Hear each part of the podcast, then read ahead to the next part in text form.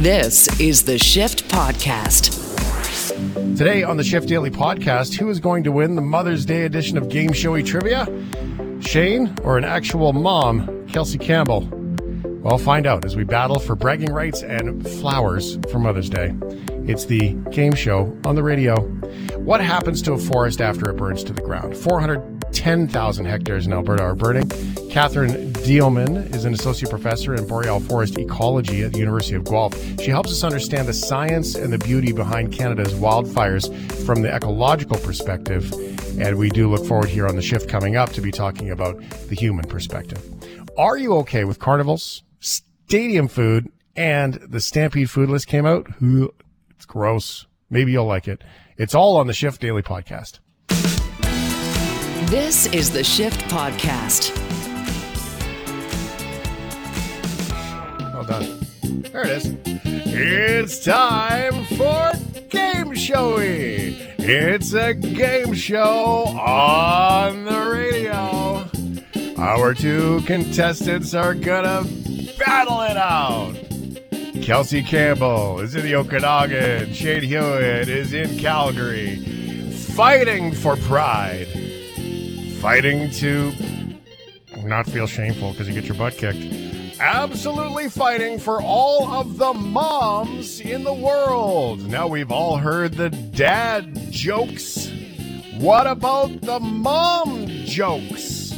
Because moms have jokes too. Coming up on Game Showy, here's your host, Ryan O'Donnell.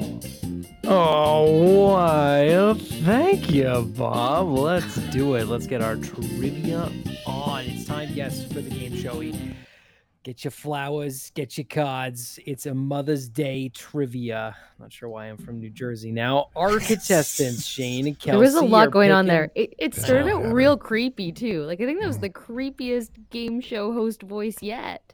Uh, you know, it's And then- when you then have a roommate in the room next to you, you have to keep your volume at a respectful level, and I think that's what changes the tone of my voice when I try to do the game show voice. So if we ever get a chance to do this in studio, it will be very loud, and God, I hope not creepy. I hope not, but hmm. maybe it will be. We'll have to wait and see. Maybe. Here's how this game works, by the way, if you're new here.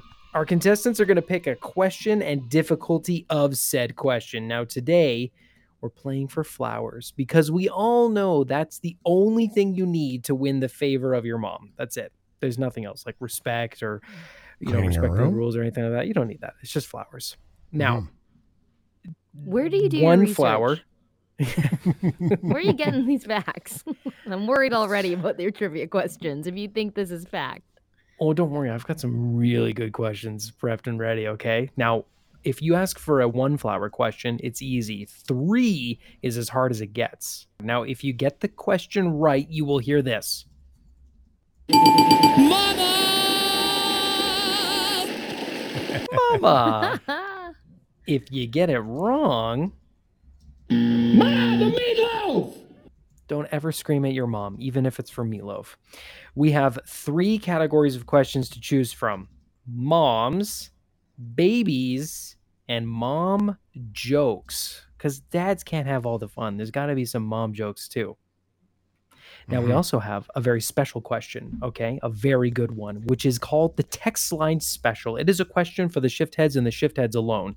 It's hidden in this show, and one lucky contestant is going to stumble across it and could win two flowers, a bouquet, if you will. Ooh. Now, when we stumble across the text line special, you're going to hear this.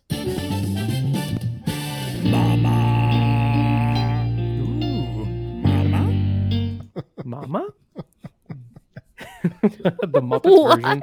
It's the Muppets version of Bohemian Rhapsody.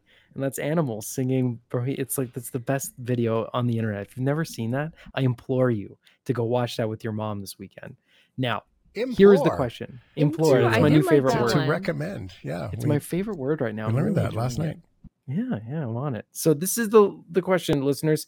877-399-9898. Get ready to text in your answer and we'll find out if you're right later. Here it is. It's nice and easy. What is the most common baby name in Canada? Is it And I will say that all four of these names here are in the top. One of these is the most common, though Olivia, Noah, William, or Emma. Again, the most common baby name in Canada is it Olivia, Noah, William, or Emma? Text in your answers 877 399 9898. We'll find out if you're right. And that's it. That's Let's a get this that's a puppy rolling. complicated one because it's not even you're not doing it by sex. Like Nope. that's get No. that's complicated. It's a because now we're, world. we're The also going to do some math about it. are there more mm-hmm. boy babies than girl babies? Hey, I just want to point out complicated. One thing, one thing, mm-hmm. because there was a real opportunity, and Shane's just coming with teeth out, and it's a weird thing because I thought I was going to be honored, and you're like, I'm gonna slaughter a mom tonight in honor of Mother's Day. It's more I- like sacrifice, but okay. Sacrifice a mom. I just think when you're like Canada's favorite game show, like what would would have been cool to start all this off is like with Canada's favorite mom, you know. But now I'm just Yeah. complimenting myself. Yeah. Do you feel better though? No, it feels a bit awkward, and I really wish I didn't do it, and I'd like to take it all back. So uh, let's just carry on. All right, Jono, hit the bed for me, buddy. It's time for us to play Game Showy. Moms don't just want to sleep like a baby, they want to sleep like the father of the baby. We are here to honor the moms. Kelsey is the only mom here on Game Showy at the moment that we're aware of. Bob? Thanks, Bob. Oh, I, do we have That was competition? I'm not going to bring it up No, because even if to there know. is competition, there ain't coming close. Not uh-huh. happening. No. Okay, so Kelsey, you're the only mom here, so you get to go first. that it's we're just aware of. it just goes without question. So you get to pick. It's all you. I just, I was honestly expecting to be far more flattered, and this is just like, yeah, I guess you're a mom, so you go. Like, I didn't mean it like that. Not I as meant it warm in as I was way expecting. that like you give your mom a card and flowers. Like it's your day, except it's happening on Wednesday or Thursday. So you know. Just, anyway, get it, get it, get the ball rolling. It's all you. I love it. So you just just go already. Got it. Okay. Yep. Um, you know, like uh, okay, I actually really, really dig jokes. I have a lot Mhm. of them. So I think every time I choose the mom joke category, I'm going to tell you one of my favorites, Okay. and uh, that is. So the bra says to the hat, "You go on ahead. I got to give these two a lift." Uh, and with that, I will choose mom jokes for three flowers. Mom's got jokes. That's good. That's good. Okay. Well, here, I'll see your mom joke and raise you one. If a child refuses to nap, are they guilty of resisting arrest? Uh, arrest? Oh, look, kids should enjoy that sleep because moms lose it all the time. Here is your question, Kelsey. How much sleep does the average mom lose every night with a n- newborns within the first year of having your kid? How much sleep do you lose every night? Is it 20 minutes, an hour, two hours, or an hour and a half? What is the average? sorry, baseline being we're expecting before child, you had eight hours of sleep. Yes. Now with newborn, you get this. Um, where's the option of you lose seven and a half hours of sleep? That's that was not an. well, this is an average, not a. I I am well aware that there are, if there is any moms that have listened to this show, have had nights where they have lost it, the whole sleep. I well aware, but but just let's say on a good night, how much do you lose? You're also presuming that you fall back asleep right away, which is not the Mm. case. Okay, um, I'm gonna average, average, average. Also, I- assuming that you wake up when the baby cries, I just slapped. That was good. Wow, that's just so so kind to say to all the moms that are awake right now. Like, yeah, okay. I'm I have to go with the highest at uh, two hours. I think moms lose two hours of sleep each night. yeah, I I rounded down a bit, but that's correct. Yeah, on average. Mama loses 109 minutes of sleep every night for the first year of having a baby. So, if that's the average, parents lose 60 hours of sleep in one year. That is not great. Not great. And as someone who is an aspiring parent within the next five years, not looking forward staring down that barrel. Not looking No. forward to that part. You Anyway, want to know the hey, secret to three being a dad? Is uh, when you when you choose sides of the bed, right? You choose the side that's the furthest away from the door, because then the That's kids wake up the mom first. That's just come in the not fair. Your dad tips should not be taken to heart. If I could do a quick PSA for Canadian men, do not listen, to this Shane guy. Yeah. Unless you want Oh. sleep, then it's a good idea. Just saying. Okay, All well, right. Okay, my, my turn. There you go. Um, well, turn. I think I'm gonna go. Uh, Kelsey just got the uh, got the three flowers there. I'm Mm-hmm. gonna go probably with. Oh God. I think I'm gonna go with. I'm gonna go with the babies because categories Babies are mom's babies and mom jokes. So I'm gonna go with the babies because I feel like uh, I'm failing miserably according to the mom in the room here. Yeah. Well, let's see how you do here. Okay. Okay. It's, Kelsey's not mad. She's just just disappointed. Keep that in mind. Now, I was at one point. No, A no, baby? I'm mad. No, you're just Moms are allowed to get mad. I'm just That's mad. scary. It's terrifying. Um, I at, at one point I was a baby, and so that this is why this question is under the baby category. What minivan tune that blasted in my mom's van Oh, do I hate the most? Which Oof. of these songs triggers me, brings me back to being a kid, just in the say booster seat, not having a good time? Is it "Hey Soul Sister" by Train, Mhm. "Who Knew" by Pink, "3 A.M." by Matchbox Twenty, or "She's So High" by Tal Bachman? Oh, well, I do know the answer to that um, because I was here with you on the radio when we talked about it. Um, so this is very exciting for me that this question comes up. I would like to acknowledge that Tal Bachman is a wicked dude that I got to hang out with last week. And uh, his wife, Coco, is also wicked. And if you ever get the chance to see him play, do it um, because he's an extremely talented musician. Train, hey, soul sister. That one makes Ryan burp in his mouth. Oh, Hey, that's correct. I can't stand that song. Turn the radio off when that song is Oh. on. Can't do it. I should say I was not in a booster seat when that song came out. I was in like grade eight, so technically it was in my mom's Dodge uh, Caliber, but still, I can't can't do it. Uh, actually, booster seat technology has Yeah, really changed. boosters- You can stay in there It until has? 18 now.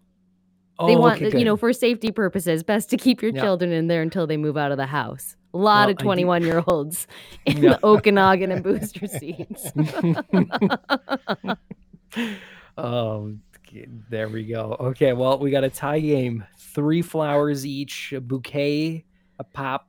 Kelsey, it's your go. Okay, well, I'm I'm staying staying thirsty for flowers. I will go with the category of moms for three, Thirsty. please. Okay. Thirsty for That choice of words.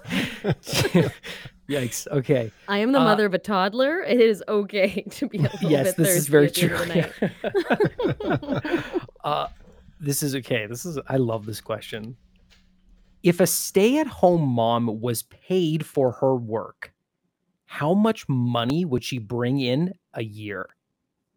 Is it above All of the money in the world, Bob. I mean, yes, Every dollar of it. objectively, yes. But if like so the there I we've got some research like c- people comparing like how much do you make in daycare, how much do you make in cooking, like and putting that all Mhm. together, bringing it Uh-huh. in a pot. How much money would she make? Kelsey, your question is: Is it above or under one hundred thousand dollars? Oh, I think I've seen research and I can tell you as a working mom, like that's the thing, the hours don't end. So I think it has to be if you actually accumulate your your mm, 80, 90, 120 hours a week of work, it has to be more than 100,000 Mhm. over. It's actually $160,000. Yes, correct. 160,000 bucks. U.S. dollars too, actually. US dollars too, yeah. And uh, uh, the other interesting fact is that 30% of moms stay home. 30% are stay at home moms these Mhm. days, which is quite low compared to what it was. Mhm. So, still, they, they- it's crazy they don't get any. Well, you got a for that. nurse. You got a like. Uh, you're right. Like you I'm got sure- a, a taxi driver, like you got like the like the list of jobs is a very very long list of skills that moms and uh, employ every day. Like it's it's a wild list. So that's cool. A lot of money. Okay. Um, in the spirit of moving along, I'm gonna continue with my luck on babies. Oof, that's a bad choice of words. Um, and um, we're going to uh, go with two flowers in the babies category. Please, Ryan. Adieu. Well, congratul congratulations, Shane, because you just stumbled across the one, the only, the wonderful text line special.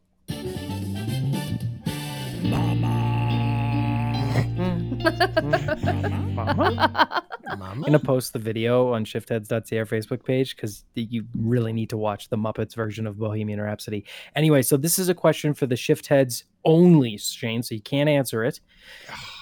But it's a good one. I have never seen the text line special be so close and also so frustrated with me. the question is what is the most common baby name in Canada? The options are Olivia, Noah, William, and Emma. That those are the options. Now, Can we just acknowledge Steve's uh, guess of Shifthead is the most popular baby name in Canada? uh yeah that's it's a pretty damn good name gotta say now it's it's changing like every there are a lot of people that are going for each of them william i was surprised to see william in the top four in general like it's a name i didn't hear much growing up but now however it'll, i'm going to go to chris and edmonton's text noah you said the other night noah was the most common name in canada and that is Oh. indeed the correct answer 2393 babies That's amazing. Yeah. I love that. Yeah, Do there you know a Noah? Do Yes. either of you know a Noah? Yes, I know, I know a few of them. Noah, but now they're all children, babies. I know a bunch of them. Why? Do you um, know I a don't know. Noah? I don't know any Noahs. I think You don't know a Noah Noah? in Olivia. How can you not know a Noah? I say Noah a lot, like Valley Girl style. Oh, do you? Noah. Noah. I don't want to do that. Oh, that's good. Kelsey. Well, it looks like uh, that will wrap up Game Showy. Uh, Jono, if you don't mind hitting the bed. It turns out moms always win. And Kelsey Campbell right. takes the championship six flowers to five flowers. We're short a dozen roses. The the the the uh, host guys trying to figure out how to do the proper sign off for your pets. Instead, great job, moms. Easy. Uh, okay, so uh, we are going to push pause here. Um, if you can kill that for me, please, John. Um, the um, uh, my, my mom's amazing. Ryan's mom's amazing. There is one particular mom that we want to say thank you to, and Kelsey Campbell is the one of the most remarkable human beings that I've ever met, and um, not only does she work her tail off for us here, me in particular, um, she also is the most remarkable, loving, inspiring parent. I can say this Kelsey Campbell and her mom job inspires me to be a better dad. I've had that occurrence as recent as last week. So you need to understand that Kelsey being here and being fun and playful and being an amazing member of the Shifthead crew, yes, it pales in comparison to the amazing work she does before she even gets here every day in being a mom. And that little boy is the most lucky little boy in the entire world because not only does Kelsey go to all the train places and do all the train things, but does it with a smile on her face and then still comes here and takes care of us too. Um, we love you very much and you are inspiring as a mom and you need to know that. You can't use that tone. You know that I have a very small little pail for my tears, and it tips with great ease when you turn your little your nice tone on. Okay, say something mean again. I like that Just so you feel better. Yeah. I'm going to crush you at game showing next week. Next week. You feel better? Mm, yes. Thank you. Thank uh, you. You really, I, hey, love you guys. Stupid Mhm. just make it Don't awkward. you're still doing you're still doing the soft tone. I'm crying here. I'm like angrily shaking my head at you as you're saying nice things. Enough of that. En- Enough okay, of that. time out chair. Time out Okay, chair. Actually, research says no more timeout. We can't put kids Oh. in timeout. That's what I'm gonna go research sit in the let's go. I'm gonna go sit in the corner. Thanks for being here, Kels. Thanks, guys. Thanks for having me. This is the Shift Podcast. So here in Alberta, we have seen the effects of a dry spring. Pretty warm weather still uh, over the last week and coming up. And that obviously turns into this sort of tinderbox notion dry grass. Now, if you live elsewhere, you don't experience this the same way that we do here in Alberta. And I'm not saying that like it's better or worse or any of those things. You know what it's like if you're in BC, when it comes to July and August, you can smell how dry those trees can be. It gets really dry. Well, here in Alberta, we're it's brown for most of the year. We just had rain in the city I live in in Airdrie. The first rain, and it wasn't even rainfall, it was kind of just like a slow moving storm. I believe since October. Like that's how long. Like so it is so dry. The grass is long, it is dry, it is literally like you touch it it turns to powder dry. It's like this every year. And then there's always fires, there's always grass fires.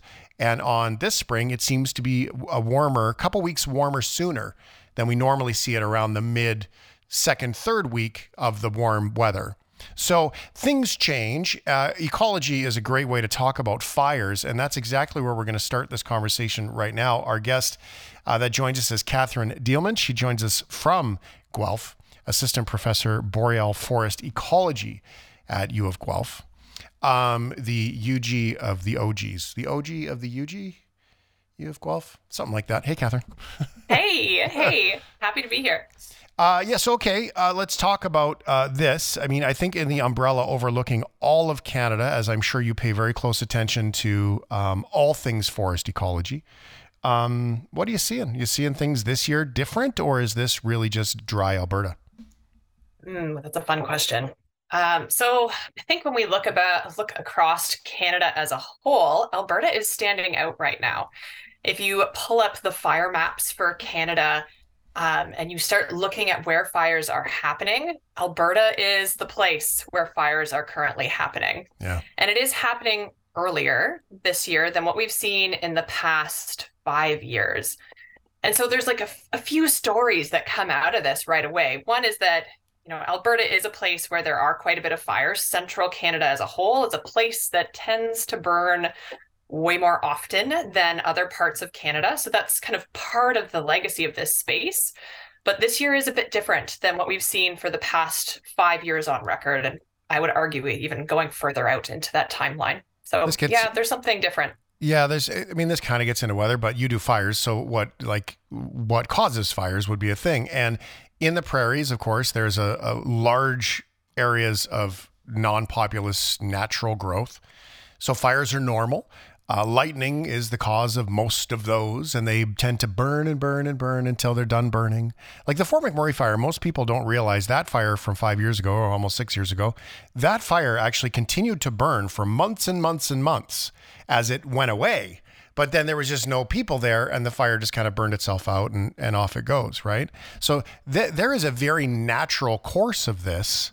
I- remember years in the past where there's been all kinds of fires. I I think that this year seems to have hit places where there's more towns um, than than than recently, and maybe we're getting out in the woods more. So I mean, there is a natural course of this as well, and and we see these cycles that go on. That doesn't diminish the wow. That's a lot of fires. Yeah. Yeah, I think I love that you brought that up, Shane, because fires are absolutely a normal part of life in Canada uh, and have been for thousands of years. This is a natural part of many of our ecosystems. As you mentioned, I think about boreal ecosystems a lot. That's kind of my happy place. That's where I get really excited. And fires are a natural part of those systems, and they're a natural part of our prairie systems too.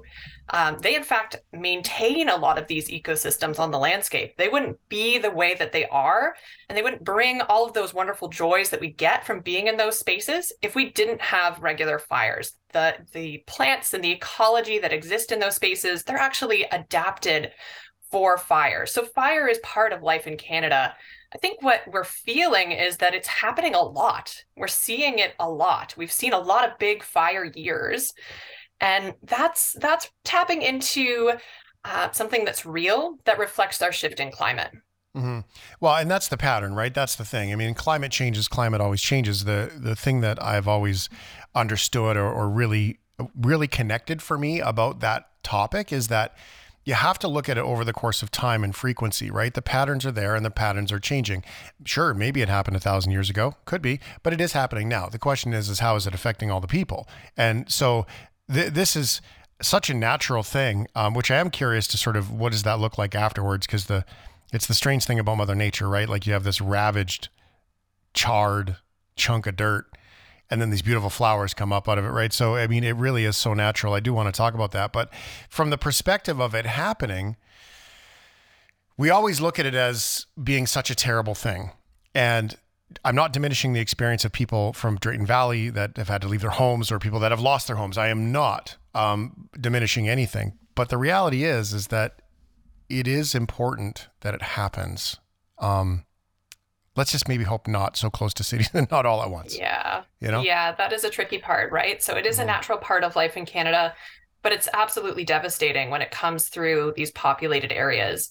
And that's been a central component of how fires have been managed on the landscape for, you know, quite some time. Canada Mhm. actually has a really impressive and sophisticated system for thinking about wildfires, managing wildfires, and trying to um, kind of just influence where they're occurring on the landscape. And so that that influence is trying to protect our populated areas, trying to protect uh, spaces where we have infrastructure. And then when it's occurring in more naturalized spaces where there aren't people or perhaps there aren't uh, infrastructure at risk, those tend to just occur and they burn themselves through their cycle, as you mentioned, Shane, where they can they kind of form on the landscape and they can burn for quite some time and they can be quite large. And we don't talk about those ones as much because they tend to happen off in these distant spaces And where people aren't necessarily them around. right before Oh, they're yeah. done, and we just stop talking about them, and they just keep going. So, as a as a, I'm going to call you a fan of the forest.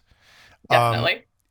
fire breaks and mitigation that must have be a little dichotomy there for you because you know you have this natural course of things that need to happen but then you have fire breaks and things that get put in the way to protect from them happening in order to protect people and places. So i mean ideally burning it all down is probably good for mother nature. Oh, but i mean mitigating it for a forest fan um, does that ever cause you like ah this is i realize this saves this but really we should not be stopping fires if they come here. Does that ever come up in your work? Not really, to be honest. I think that's partially because I tend to think about these more remote, remote, uh, isolated spaces, and where fire breaks are. They really are like if you go around, they're around our communities. They're really intentionally placed on the landscape, and so those spaces are already changed because humans live there. And so when humans are in a space, they tend to change what's going on around them. And so a fire break is just kind of a continuation of how humans are interacting with that natural space around them. And so I think it, it really is just part of this more cohesive plan of how we interact with our natural spaces.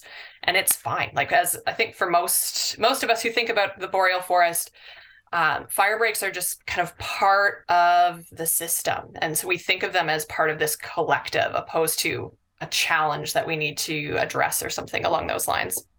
So boreal forest since you are a fan of it i mean you've kind of got this rainforest notion in bc right? And the Mhm. boreal forest is kind of this diagonal slash down canada. It's kind of follows the shieldish you know ish. And then it, it but it's kind of this diagonal thing from the yukon kind of skirts over the top half of ontario you know sort of towards ottawa. So like what is the difference between boreal forest? I grew up in fort mcmurray so i've we learned a lot about it but the difference between boreal forest and then sort of the rainforests of bc and these other places why is it different? Whoa. So the boreal forest is just a magical spot for a lot of different reasons. you just got really excited there for a second. I wanted to I- share the I look on your face. You did. I, the radio fails us right now. This is getting excited um, so it stands out from these other types of forests that you've identified largely because of climate right off the top. But if you were to walk through the tropical forests of you know, our t- temperate rainforest, I should say, of BC versus a boreal forest, you would feel the difference right away. The trees are different. Uh, the the moisture in the air is different. The smell is different. Um, some of the wildlife that you find in those spaces is quite different. I find with the boreal forest in particular, you have this sense of of almost age to it, which is fascinating because those are the forests that burn. We don't tend to have our rainforest spaces, they don't burn. They tend to resist fire and they hang out for quite some time. But when you get into the boreal forest, that space burns much more readily by design. And so, yeah, when you're if you're in those spaces, they tend to be relatively cool. They have these huge, beautiful carpets of moss most of the time, but not all of the time. And they often have um, material. So trees that have fallen, uh, branches that have fallen, and they tend to build up on the landscape. And so you get this really fascinating topography that is kind of a classic image of a boreal forest, especially with those, those mossy mats that cross them. Um, but you can have other types of, of stands within them, but that's kind of the one I go to most of the time. You've got all these black spruce trees that are very common uh, throughout these forests as well. So that's part of the beauty. The other part I love about the boreal forest is it tends to be in tough places. The boreal forest is tough, right? So we've talked about fires being in these spaces, but the boreal forest is also underlain by frozen soils. It lives on top of our permafrost as well for some of those spaces. And so the vegetation that's able to thrive and survive in those spaces is really tough. And there's something really poetic and beautiful about seeing this whole ecosystem work together, even though it's complicated and it's living in a space that's kind of challenging. It does it in a beautiful way. Now, the Canadian Shield, I think Northern Ontario is such a great example of that. Uh, Manitoba, Northern Manitoba. I mean, that is some rocky, difficult, but it's also rather flat. Um, does that uh-huh. is that impactful too? Because you know, even though it's clearly not flat, but uh, it's not just like prairies everywhere. But it is, um, but it is quite flat compared to BC and all those other places, and that must have an impact on, obviously, fires. Because I mean, those fires can rip pretty quick. Yeah. Wind, yeah, I guess is what I'm saying, right? Yeah, yeah, I hear what you're saying. Um, I mean, the fun thing about the boreals, it it spans right around the top of the earth, right? It's yeah. not just Canada, it goes all the way around. So you can get quite a bit of different topography depending on the space that you're in. Uh, but we definitely do have big open flat spaces. Uh, I'm thinking of like northern Alberta and uh, southern NWT in particular have mm-hmm. some really flat spaces there. So if you get wind going, yeah, that can be an important ingredient in the fire recipe. What's your favorite part of the boreal forest? Is there one thing when you go and is there one particular, whether it's a plant or a formation of some sort or whatever, that that that you always look for that when you see it, you're like, oh, there it is. Like, is it is there anything like that that that that that inspires you to continue this study? Yeah, so I actually love a specific type of ecosystem. So within the forest itself, we can have different types of like little ecosystems within it. And my favorite is actually uh, a system called peatlands. And so they're just so cool. Um, their space great where it. we have uh, lots of mosses, and we have this special type of moss that's called sphagnum moss. And they just create these incredible carpets, and they are vibrant colors. They change throughout the years. They have these really fascinating systems for doing photosynthesis, which are very different from other plants on the landscape. Uh, there's incredibly deep cultures associated with different peatlands, particularly in places in Europe. Uh, so there's just so much to these systems. Uh, the sphagnum moss themselves are considered an ecosystem engineer. So when we use that term, we often are thinking about things like beavers, where they can go in and they mm. can fundamentally change a space. They create uh, ponds, like they're they're really changing these systems. And then we have this like itty bitty. It's like you know maybe a few centimeters is the growing part of this plant that is also an ecosystem engineer because they can also change water table. They can uh, they excrete acid, so they can acidify the local environment. Um, they can change the local temperature. Like they're incredibly powerful, and they're just so unassuming and beautiful at the same time. So when I go into the boreal forest, I find a beautiful peatland. It's hard not to get excited. Um, they're just such a special space. Uh, okay, so fire rips through uh, forest, uh, any forest, boreal forest, sure. Um, mm-hmm. uh, burns down all your little uh, moss, fraggle, fraggle, fraggle rock moss things. Um, and uh, why is that good? And what does that look like? What does it offer after those fires burn? I mean, trying to twist a little bit of positivity to all of these fires, um, distingu- distinctly different from obviously the human impact. But Uh-huh. when these things go through, what what is that beauty? What comes from it? Yeah, what's the rebirth that comes from the fire? Yeah, yeah, absolutely. So, generally, when we think about that rebirth process, we aren't actually thinking about our sphagnum moss. Those spaces actually are really good at not burning. It's the trees. So, the trees that form in the boreal forest actually are have this incredible relationship with fire. And I'm thinking of specifically our black spruce, which is the most common tree you're going to find in the boreal forest, as well as trees like jack pine. And so they actually have specialized cones. We call them serotinous cones or semi serotinous cones, which means they're actually sealed with a wax. And their cones are kind of protected and waiting for a fire to come through. And when that fire comes through, that wax can get burnt off and they will open up and their seeds will fall. And so they're waiting for the right time to let those seeds out so that they can replenish and rejuvenate for the next forest that comes after them. And so once that fire comes through, there's suddenly so much that's available for the next generation of uh, trees that will take over this forest. Uh, there's so much more sunlight. There could be new resources available, so nutrients that are available, and they are ready and primed to jump in there and start growing. There's also vegetation that is specifically geared towards this time in the forest life when things are open, there's a lot more sunlight, uh, perhaps a lot more resources have been opened up, and that's their time to shine. And they're relatively short lived. Maybe they'll only be there for the first five to 10 years, and then they're stuck in the seed bank, they're stuck in the soil, waiting for that opportunity to come again. And so this is a big opportunity for a lot of the vegetation that wait for this moment of the fire has come through and then they can kind of put all of their chips on the table and start growing and reshaping some of these systems.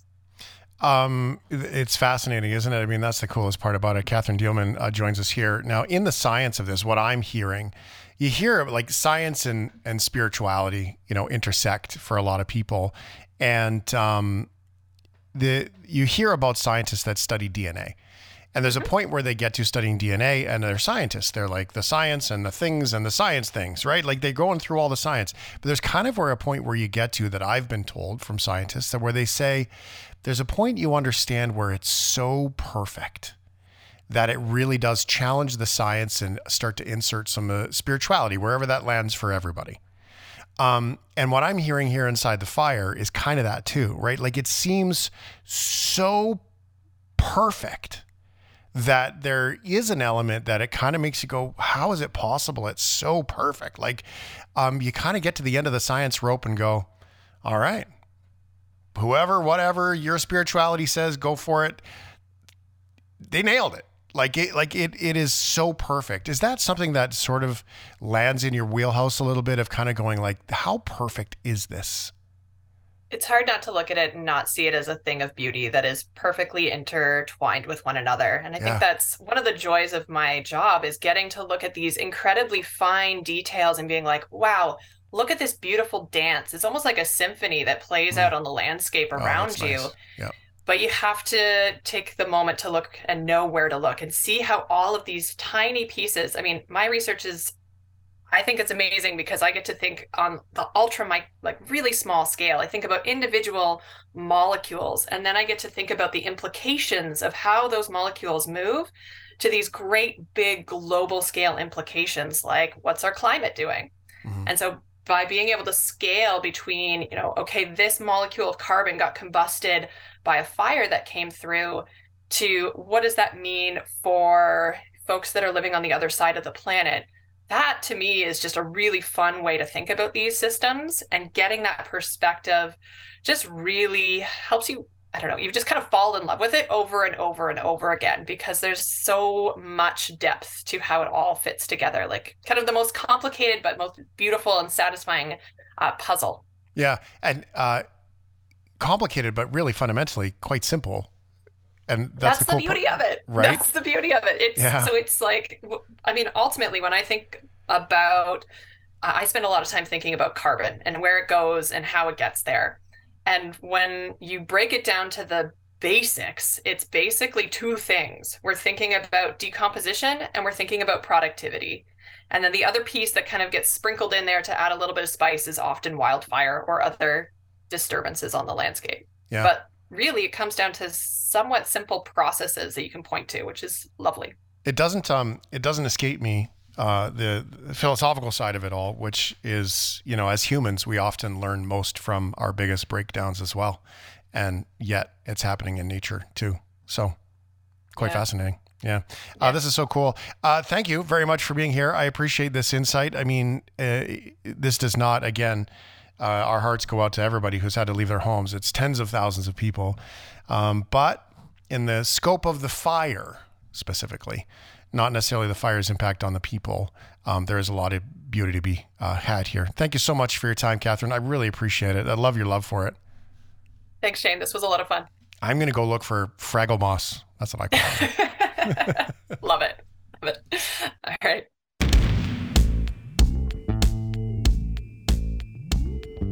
This is the Shift Podcast.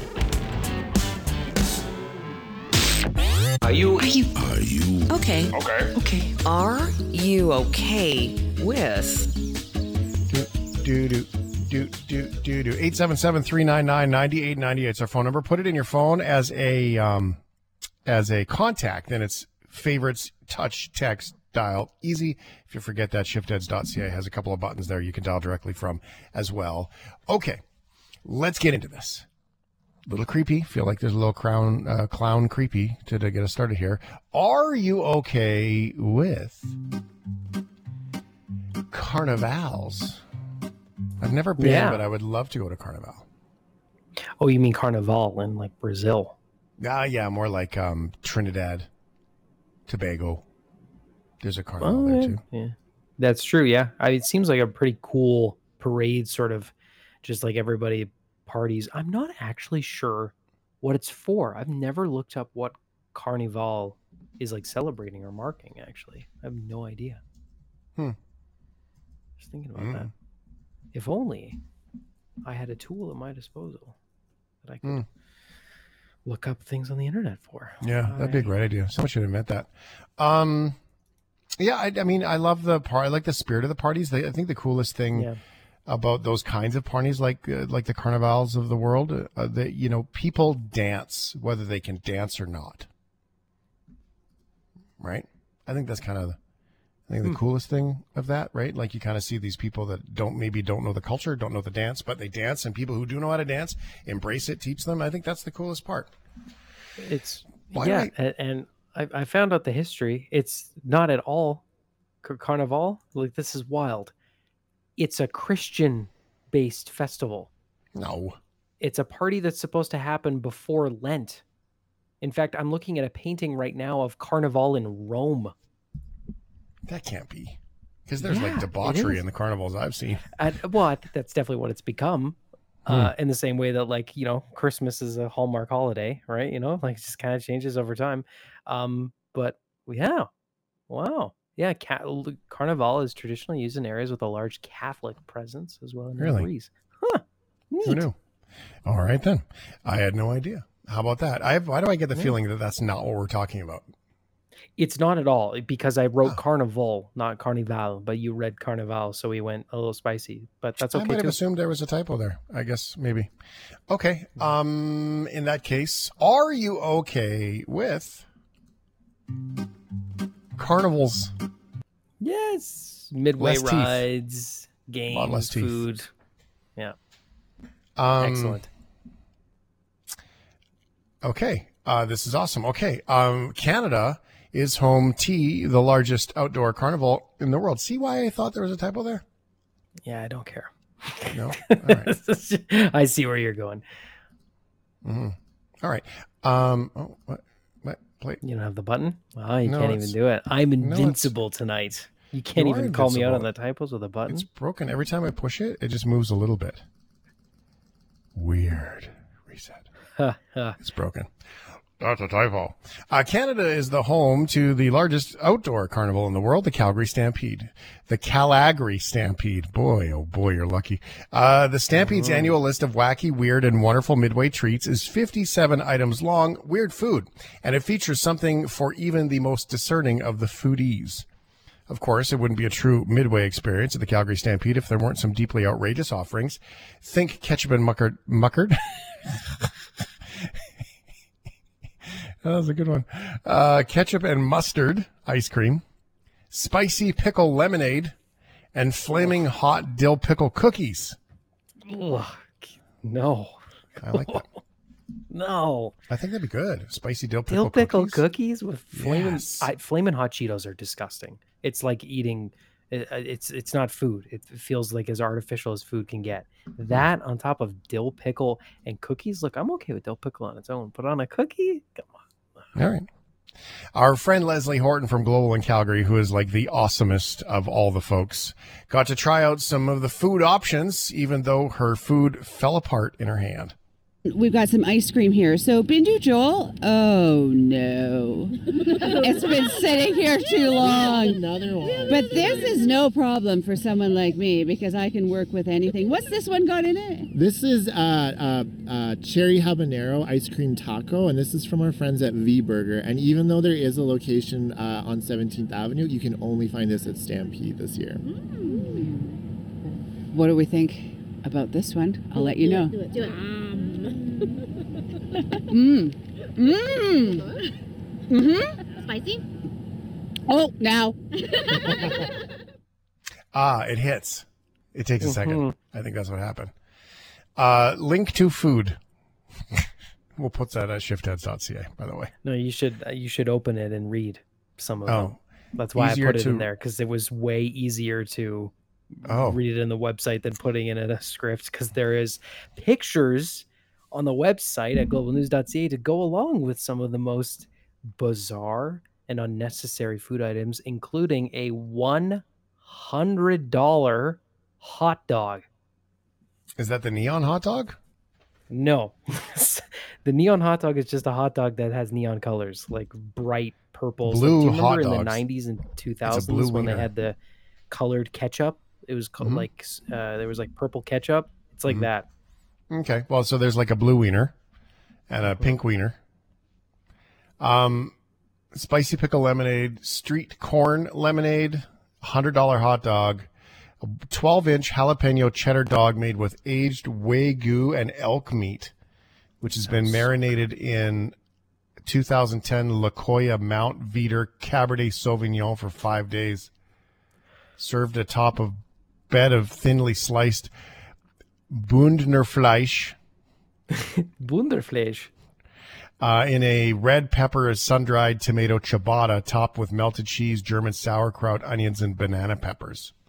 Sounds incredible.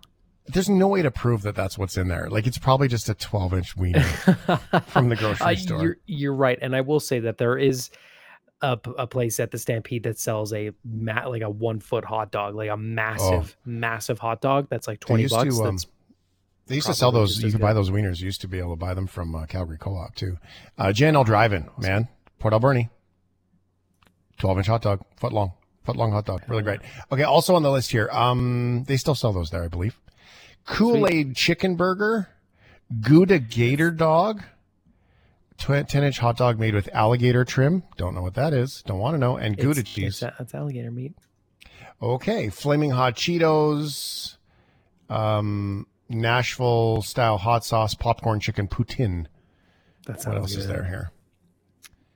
Um, summer dish, Mexican cocktail, original spice sauces, tangy taste, shrimp, octopus, squid, fruit, cucumber, orange soda, and clamato. Oh God, what is the spider bao? Deep fried golden soft shell crab wrapped in soft bun paired with house made slaw, cucumbers, drizzled with house made mayo and garnished with crispy fried shallots and toasted sesame. It looks like a, it, you know what it looks like? An egg McMuffin with a spider coming out. oh, that's not a pretty picture at all.